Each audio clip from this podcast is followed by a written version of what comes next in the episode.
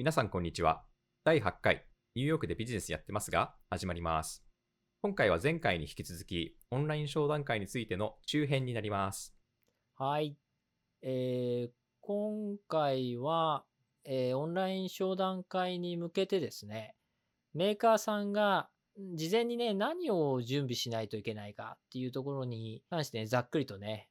お話ができればと思ってます。はい、とても面白そうなトピックですね。まずね、よくメーカーさんであるのが、まあ当たり前なんだけど、なかなか英文のね、資料が用意されてないっていうところがあって、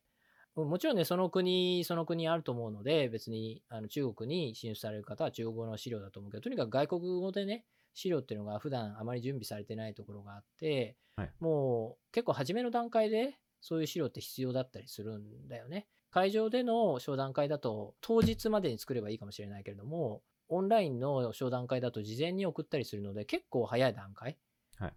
本番は2月末って聞いてたのにもう11月ぐらいには資料送っとかなきゃいけないみたいな状態になったりすることもよくあるので、はい、普段からやっぱり準備はしておかなきゃいけないっていうところで、はい、皆さんねその商品の原材料とかの情報はあって、そういうのは Excel とかですごく細かくまとめられたりしてるんだけれども、はい、実はバイヤーさんってそこまで細かいところまで見られてなかったり、やはり何十社と見たりするから、はいはい、ちょっと残念なことだけども、意外とそういうもので、それよりもそういう全体の資料は必要なんだけど、やっぱここを見てほしいみたいなポイントを押さえた資料っていうのはまた別にないと、忙しい方はこれだけ見てくださいみたいなところっていうのがないと、やっぱりね見るの嫌になって何も見てないみたいな状態っていうのは今回もあったよね。僕が間に入ってここポイントだよみたいなこと言ったので見てきたと思うけれども、ドーンと何十社の渡されてもやっぱ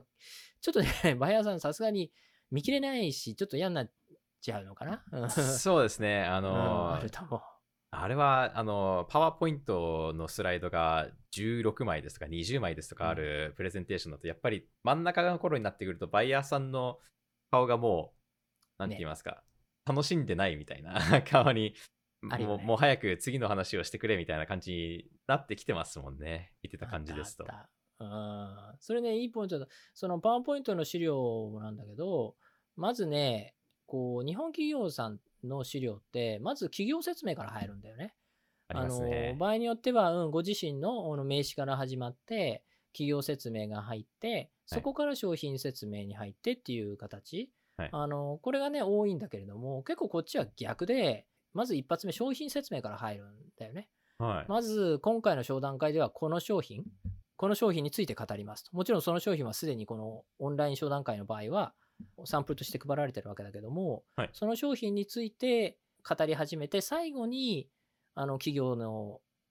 我々の企業はこういうところですみたいな話をするっていうことも多いので、はい、とにかくまあ限られた時間内で商品の説明をできないと意味がないのでそうですよね。企業の説明だけで終わっちゃうみたいなね。30分あるのに15分ぐらい我々の企業はこういうことやっていて、過去にこういうとこに下ろしてみたいな話で終わっちゃうのは非常にもったいなくて、今日はこの商品について語るんだっていうところなので、はい、まずは商品説明から入るっていうところはパワーポイントの作り方としてやっぱりアドバイスしたいなとは思うね。そうですね。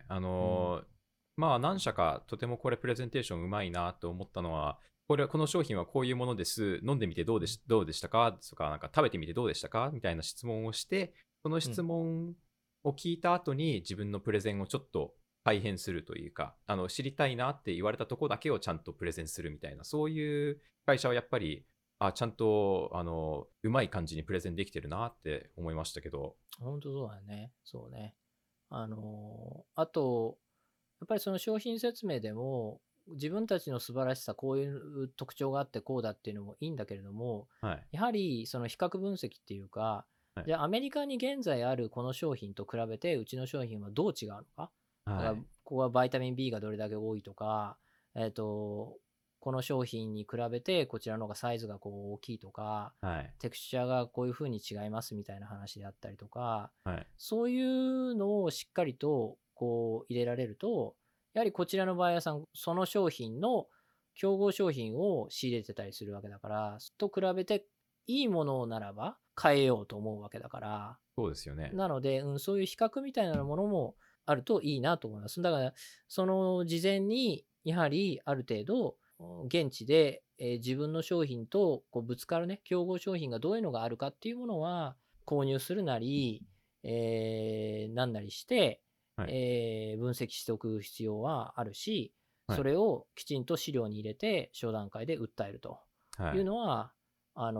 必要なんじゃないかなと思うよね。そうですよね。それとシェフの方とかマーケットの方もとても大事って言ってましたよね。だけどこの商品はこれだけどどう違うのですとか、この商品知ってる？この御社の商品とすごく似てるんだけど確かめてみた方がいいよみたいな、そういうお話もたくさん出ましたもんね。だから本当はそこでその商品よりうちの方がこうだよと、こういうところがクオリティが高いんだよとか、値段では優位性はないかもしれないけれども、この栄養素のところで勝ってるよとか、そういうのをきちんと言えればぐぐっと気持ちは動いていくと思うので、そういうのをやっぱり資料に入れておく必要があるんじゃないかなとは思うよね。3番目だけれども、ゴールをやっぱりどこに設定するか、要するに今回の商談会で何を獲得したいのか、例えば小売店に売り込みたいのか、卸なのか、またはレストランなど業務用なのかっていうところをちゃんと明確にされてない方々がいらっしゃったりして、でそれによって全然そのプレゼンの仕方も変わってくるっていうところで、例えば相手がこうリテールのバイヤーならば、レーベルとかサイズとか、オーガニックとかの認証とかね、そういうのがやっぱり気になってくる、バイヤーさんはね。だけどもレストランとか業務用の方々だとパッケージなんて関係ないんだよね。そうですね。大きな袋でドーンって届いて、別にどんなナイスな袋に入ってようがデザインがだよ、ほとんど関係ないっていうのがあったりするので、そこら辺が誰にリーチしたいのかっていうところがしっかりしていないと、あちらこちらやくプレゼンテーションになっちゃって時間がもったいない、シェフにそんなこと言ってもしょうがないですよみたいな、っていうところがあったの で、今回はね、商談会みたいに僕らが間に入ってる場合はそういうアドバイスができたけれども、これはね、あくまでこれからオンライン商談会をね自らやっていくっていう企業さんに対してのお話っていうふうに取ってもらえればとは思ってます、そうですよね。シェフの方にうちのラベルは英語も日本語も書いてあっていい出来なんですよ、この見てくださいこのデザインとか言ってももう関係ないですもんね。関係ないね。それよりこれはちゃんと低温殺菌されてるのかみたいな、そういう話になっちゃいますからね。あとはね、本当に細かいところっていうのはちょっと専門になるのであんまり話すことはできないんだけれども、他のポイントとしては、初めに冒頭でね、アレックス君も言ってくれた、その Zoom の使い方ってすごく当たり前なんだけれども、結構ね、勉強会でもできなくて、勉強会に入ったのに資料がアップできないとかで、そのまま流れてってね、一回キャンセルになったこととかもあったりもして、やっぱりこれはね、社内で一回他に Zoom アカウントをもう一個作ってもらって、練習してもらわないとっていうところはあるよね。本当の本番は1分も無駄にしてはいけないので、はい、始まりました。挨拶します。資料ポーンあげます。みたいなところ。チームワークでね、やられてる方、部長さんがお話しされて、部下の方が資料を動かしていくみたいな。ありましたね。あったね。あれはあれで連携がすごくできてて、ポンポンポンって進んでいくみたいな。あれはあれで良かったのかなと。そうですね。お互い詳しいところもあって、それじゃあこれはこっちの、何々君の方が詳しいんで、何々君説明してくれますかみたいな、そういうので。受け渡しもあったりして、そういう点は良かったのかなとは思いますけどね。そうだよね、本当にね。これがね、だから準備しなければいけないことっていうんだけど、やっぱりそれ以外に、その実際になんていうのかな、姿勢っていうか、そういうところもちょっとお話ししたいと思っていて、やっぱりその日本で売っていくのとアメリカ社会で売っていくっていうのはまた全然違うっていうところで、やっぱりそこをね。皆さんに感じてもらいたかったっていうのもあって、今回は結構ね、なかなかこうはっきりとものを言うね、ニューヨークの有名スーパーのね、アメリカ人バイヤーにね参加してもらいまして、いや通訳大変でしたよ。そうだよね。この方がはっきり言うから、もうダメなもんはダメだと、こんなものは売れんぞと。なぜならこうだからズバッみたいなところがあって、そうですね、もうバッサリでした、バッサリ。それをアレックス君が一生懸命オブラート綺麗な言葉で包んでお返しするんで、日本人にねこうおっしゃってますけれどもって言って、もう池澤さんの顔がもうすごいおこれは面白いことが起きているぞみたいな、もうポップコーン片手に見ているような感じであこれはみたいな、どうやって訳そうみたいな感じでずっと考えながら聞いてましたからね、これはひどい、これはダメだっていうお話を。すごいよね、でもね、本当ね。でもまあ本当にバイヤーさんは別に意地悪で言ってるわけではなくて、はい、そんなすごく日本的な感覚を持ってきてもこちらでは何も通用しないよっていうところをズバッと言ってくださってたので、それはすごく参考になったんだろうなとは思います。やっぱり日本的な資料の作り方だったりとか、はい、感情だとかこだわりっていうものを表現する形容詞であったけども、それはこちらの方には全く関係なかったりして、はい、じゃあファクトは何なんだ、ここの栄養素はどうなんだ、うん、どのくらい果糖が入ってるの、そういうことをやはり気にするっていうところは当然なので、やはりアメリカにはアメリカ向けの資料の作り方あって、もちろん中国人の場合には中国人向けのね資料の作り方があったりすると思うので、はい、そこは皆さんに今回ね経験して学んでいただけたんじゃないかなとは思ってるし、売り方とかでもやっぱ信じられない要求とかされたのがあったと思うんだけど、やっぱり、はいアジア系をターゲットにするのか白人系をねターゲットにするかとかでも全く同じアメリカでも全然違う。ニューヨークって言っても非常にアジア系のねマーケットは非常に大きいから、はい、ニューヨークでそちらをターゲットにするんだったらパッケージはこうだよねとか、はい、白人系をターゲットにやっぱしたいんだったらやっぱここら辺の文字は全部こう変えなきゃいけないよなみたいなのはあったりするので、本来ならば同じ商品でも中身は一緒なんだけど、はい、全然違うパッケージになるみたいなことも本当はあるべきなんだよね。そうですよね、うん、やっぱり人種ですとかマーケットが違うとラベルのなんて言いますか、テンプレートと言いますか、見慣れてるラベルがこういうものだからこういうものにした方がいいですとか、うん、逆になんか日本語が前に書いてあった方がお酒とかはなんか日本の字が前に書いてあるとそれはそれでなんか面白いから買おうっていう人がいるみたいな、うん、そういう話をバイヤーさんしてましたし、やはりケースバイケースなのかなと思いますけれども、やっぱりマーケットに合わせる必要はあるって言ってましたよね、うん本当そうだね。その漢字だけでもダメだし、じゃあどこで英語をどのくらいの割合入れるかみたいなところだよね、はい、そういうような話も非常に分かってはいたけれども、実際にやっぱ現場で売ってる、はい、何十年と日本酒を売ってるアメリカ人の方とかのお話っていうのはやはり説得力があるで、そうですね、あとそのねアメリカ人のねバイヤーの方なんてあんまりねこの具体的な話はちょっとできないけれども、でも一つあったのがやっぱりそのキャンディーとかでやっぱりこちらだとバルクでねまとめて買うのが当たり前だったりするから、はい、パッケージから出して売りたいみたいなところを言われて、やっぱりねメーカーさんとしてはなかなかねと思うようなところもあったりするよね。こういうのって自分が一生懸命作ってきたパッケージでこれでいきたいっていうところを、はい、いやこれはうちは使わないからもう業務用で送ってきてうちの方で詰め替えて出すよみたいなところ、確かそういうスーパーも多いからこちらでは、はい、だからそうなるとと思うところ、でもこれがアメリカの売り方なんだっていうところは許容しながらやっぱりある程度フレキシブルさを持ってっていうその姿勢のところっていうのはどうしても認めながらやっていかなければいけないっていうところはこう、事前準備っていう方もあれだけどそういうこともあるんだよっていうところでやっぱり話しておかなければいけないかなとは思ったよね、うん、でもそういうのが難しいですよね。日本の伝統のある企業さんですとかがこういうマーケットのオーナーさんに、うん、あなたのパッケージいらないですみたいなこと言われても、うん、これのパッケージでもう100年売ってきたんだみたいな、うん、誇りがあるのにパッケージいらないって言われるのはそれはそれで辛いですもんね。辛いよそれは、うん、やっぱりねその商談会終わった後もメーカーさんと再度ねミーティングを持たせてもらって、はい、最後はメーカーさんあなたが決めることだと、こういうふうにバイヤーは言っているし実際にそういうふうに街中で売られてるからやはり売ってきたいんだったらここをある程度許容してやっていかなければいけないみたいな話はするけど、はい、でも最後はメーカーさんに選んでもらいたいと思うので、はいうん、決断はねなのでそれぞれの良さそれからこちらに行かないんだったらこういう方向があるんだよっていうようないろんなオプションを上げてあげるのも僕らの仕事だなと思っているので、はいうん、そこら辺はね本当頭全開にぐるぐる回しながら日々やってたなっていう感じだよね、うんはい、そういう反省会といいますか後日ミーティング後の、メーカーさんとのお話は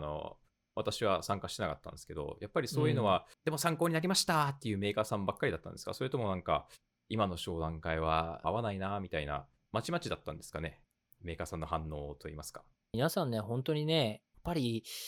こうなんだねっていうので、すぐ検討しますっていう方が多かった。で、それを逆に僕の方が一人のバイヤーさんが全てじゃないですよって逆に止めるぐらいこういう意見もあるけれども、僕の経験から御社の商品の場合はこういう方向もありますよとか、はい、そういうのを本当に今さっき言ったオプションみたいなのをいくつか挙げてあげて、はい、でその中でベストのものを選んで進んでいきましょうと、はい、やっぱり全方位でいくのは無理だから、今さっき言ったようにアジア系用にもパッケージ作って白人にも作ってヒスパニックにも作ってってやってると、それはやっていけないよね。なのでコストがかさみんじゃいますよね。そうそう、なので御社の商品はどこに一番刺さるかみたいなところを、はい、今回の商談会の一つの意見としてもらって、はい、もちろんね、もう買いたいみたいに言ってくださってるバイヤーさんもいるので、そこら辺は商談がたまたまピタッときたけれども、はい、合わないこともある、どうしても。でもその時に今日は合わなかったさようならっていうんじゃなくて、はい、せっかくこうお話しする機会があったんだから、とことん時間をフルに使ってご自身のテストマーケティングにしてください。何がいけないんだったらどうすればより良くなるんだっていうのを聞いてくれっていう話を事前にしてたので、皆さんそういうふうに有効に使ってくださったから、はい、やっぱり途中でこれはちょっと買ってくれなそうだなっていうなった場合でも、やはり皆さん時間はフルに使って今後のために役立つ商談会にされたんじゃないかなと思うので、だからそういう面でもなんか満足されてたっていうか、なんか諦めるときは諦めて、じゃあこっちのオプションに行くって決めましたみたいな方もいらっしゃったりとか、はい、うん、それはそれで良かったんじゃないかなと思うよね。そうですよね。合わないとことを商談しても、それはもう両方実り合わない、しょうがない、うん、聞いたから分かるみたいなところもあるから、うん、そうですよね。そのために、やるってこともあるので、なんか中途半端に聞いてなんだか分かんなかったんじゃなくて、がっつり 30-40 分話せばダメなのはダメだと、そうですね。でも違う可能性が見えたということはあるから、はい、そうじゃないと次に行けないからね。そうですね、そうじゃないと進化していけない。そうね、っていうのはあったかな。あとは最後その姿勢のとこだけど、やっぱり笑顔が足りないよねこれすごい何言ってんのこいつって感じなんだと思うんですけど、でも、はい、やっぱりね、ちょっとね、日本人の方々皆さんなんていうかな、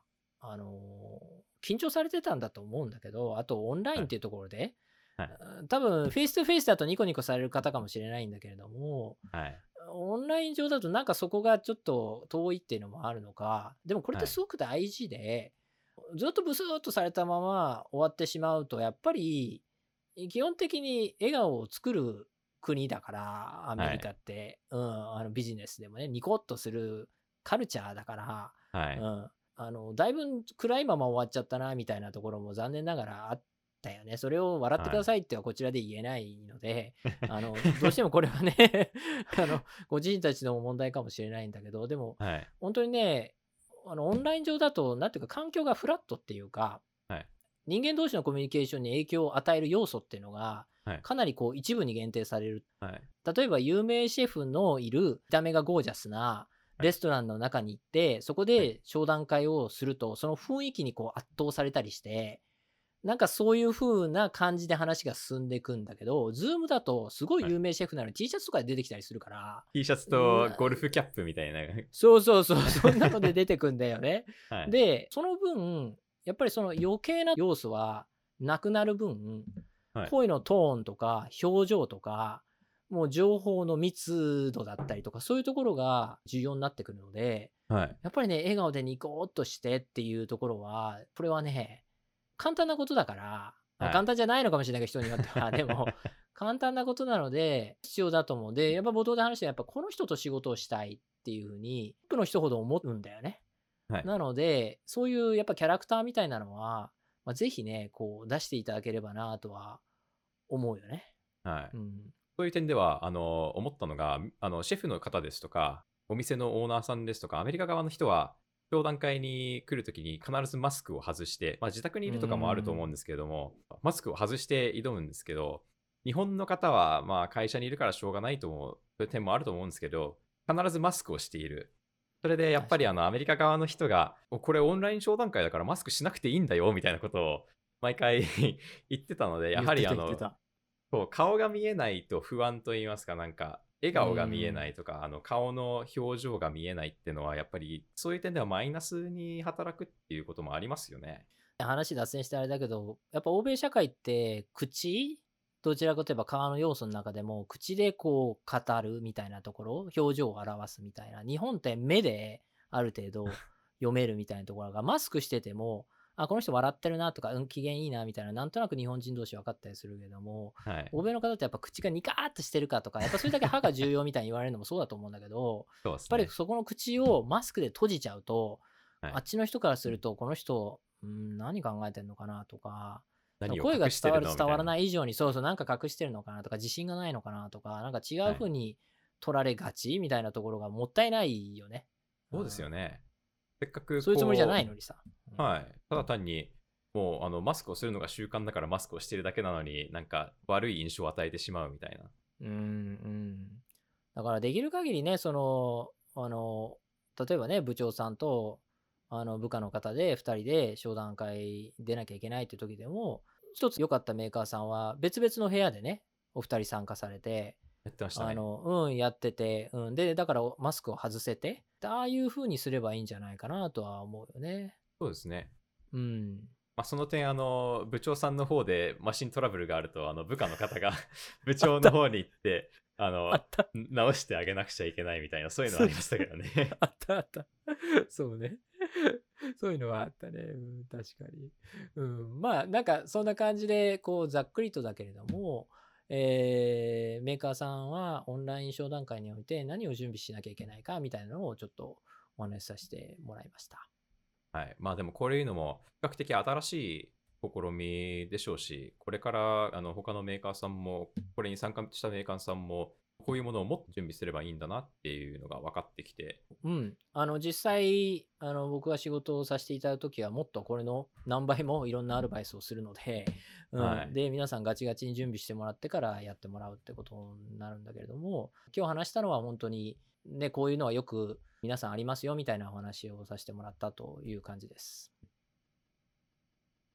2回にわたり商談会についていろいろと話してきましたけれども、まだまだ話したいことがございますので、ここで一旦区切るという形にしましょう。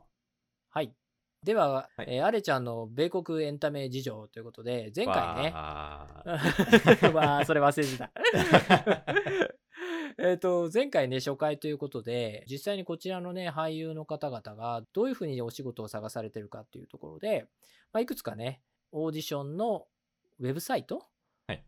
ね、を紹介してもらったんだけども、今日は大手のが3つあるっていう話をしていたと思うんだけれども、それぞれこうどう違うんだみたいなのを教えてもらえたらなと思ってます。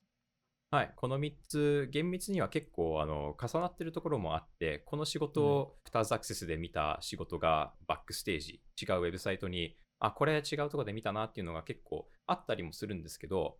やはり違うウェブサイトには違う仕事があったりするんですよ。キャスティングネットワークから話しますけれども、それがまず1つ目ですね。はい、そちらはコマーシャルですとかハイプロファイル、高収入な仕事が結構載ってます。支払いがいい仕事っていうのはコマーシャルですとか、映画とかが結構そうだよね。そうなんですよ。そういうのはもうコマーシャルです。半日中としただけで$2,000とか$3,000とかもらえたり、すごい。事前にワードローブって言ってこのコマーシャルのシュートの時にこういう服を着ますっていう打ち合わせをするだけで$500とか$600とか出たりもするんですよ。でそういう支払いのいい仕事は大抵キャスティングネットワークに載ってたりするんですよ。なんでかっていうと、キャスティングネットワークって結局自分で支払ってアカウントを取ることもできるんですけど、事務所に所属してるとタダで使えるんですよ。なんで事務所とタイアップがあるといいますか、事務所から回ってくる仕事の方が高収入な仕事が多かったりするんで、そういう仕事が載るウェブサイトみたいな扱いで、はい、そういう点でコマーシャルですとか高収入な仕事がたくさん載ってるのかな。なるほどね。それはネットフリックスとかアマゾンスタジオとか、ああいう大手も使ってるサイトがありますね。有名なところですと、ロー&オーダーのちょい役の募集ですとか、新しいネットフリックスのシリーズ、そういうのはやっぱりタイトルが決まってないのとかもあったりするんで、そうだよね、アンタイトルって書いてあって新しく始まるシリーズの役を探してますみたいなのも結構あるんですよ。そういうのはそういうところに載ってたやつな。うちもね、ネットフリックスから何回か今まで連絡あって、はい、日本人のはい、俳優を探してるっていうので、はいはい、うん、そのもうアレックス君と知り合う前ぐらいだけれどねなんで推薦してくれなかったんですか池澤さんあとね出会った後もその子役を探してるとか、なるほど、新しいシリーズで、んでアレックス君言ったようにそのそうアンタイトルドみたいな、うん、な感じで、はい、でもこういう話の筋書きで何歳ぐらいの男性女性を探してますみたいなので、ぜひ広めてくれないかと、その日本人界隈にみたいなので連絡が来たことは何度もあったね、はい、うん。そういうのありますよね。実際、うん、私もネットフリックスではないんですけど、日本のキャスティングで思い出したんですけど、実写版のアキラを作るっていうプロジェクト、まあ結局流れちゃったんですけど、そのオーディションがあって、そのオーディションはキャスティングネットワークで多分見つけたんだと思うんですけど、あ、そうなんだ。そういうのも回ってきますね、映画の主役ですとか、まあそれが一つですね。はい、もう一つに移りますと、まあ、中間みたいなのがアクターズアクセス、こちらは結構ネットフリックスとかの仕事もまあ載ってたりするんですけど、インディペンデント、自分で費用を出して自分で作ってる映画のディレクターの人がこういうちょい役を探してますみたいな安い仕事とかも乗りつつ、シアターの仕事とかも結構載ってるっていうのがアクターズアクセスなんで、まあ面白いとは思うんですよね。キャスティングネットワークっていうのはコマーシャルですとかテレビの方にもう特化してるっていう感じなんですけど、アクターズアクセスはもうそのどちらでも、テレビも載ってるしシアターのものも載っている。でも大抵載ってるものはアンペイド、支払いがないものは大抵あんまり載ってないんですよね、アクターズアクセスは。はい、というわけで結構中間的な。でもこういうキャスティングウェブサイトって自分の資料を上げるのにもお金がかかったりするんですけど、アクターズアクセスはとても高いんですよね。あ、そうなんだ。だいたいいくらぐらいなの？年会費はそんな高くないんですけど、だいたい90ドルとかなんですけど、うん、1分のビデオを上げるのに20ドルかかったりするんですよ。えで結局なんで応募するのにお金かかるの？それもういい質問ですね、池澤さん。私も分かれないです。そうだよなんでそれお金はどこに行くの？それはそれはウェブサイトを経営してる人に行くんじゃないですかね。そうなんだ。だって俳優さんとかね、お金のないとこで一生懸命ね、はい、役をつかもうと頑張ってるのに、その応募するのにも2000円払え3000円払えって言ってくるわけだ。きついんですよね。それでアップロードするビデオ間違えたですとか、ビデオをアップデートして違うシーンを入れたとするじゃないですか、うんうんうん、またその1分のビデオをアップロードするのに20ドルかかるんです。そうなんだ。差し替えるのでも、差し替えたり、はい、するのに。うわー、それはちょっと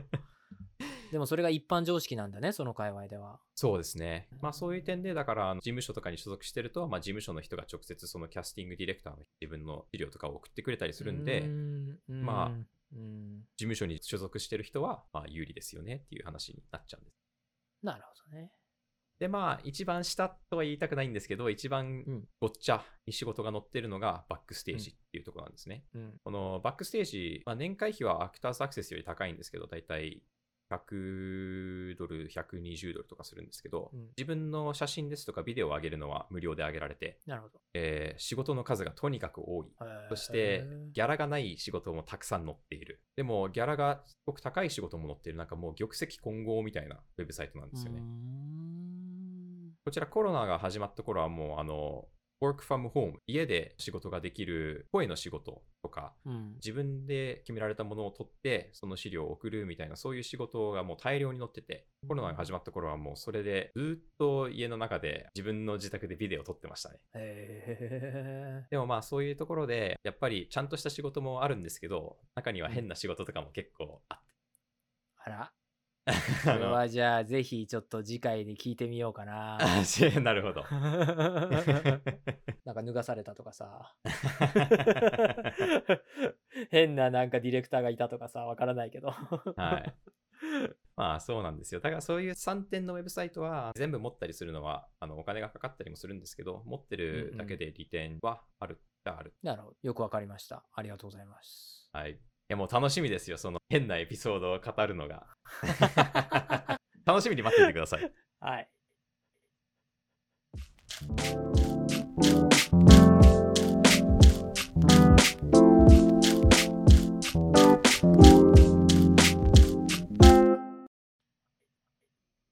今回のポッドキャストで取り上げた関連情報をブログに記載しておりますので、興味がある方はノートのウェブサイトに行っていただきまして、いい池澤と検索していただければと思います。また、質問、お便りなどございます方は、takashi@rezobox.com までお送りしていただければと思います。本日もありがとうございました。ありがとうございました。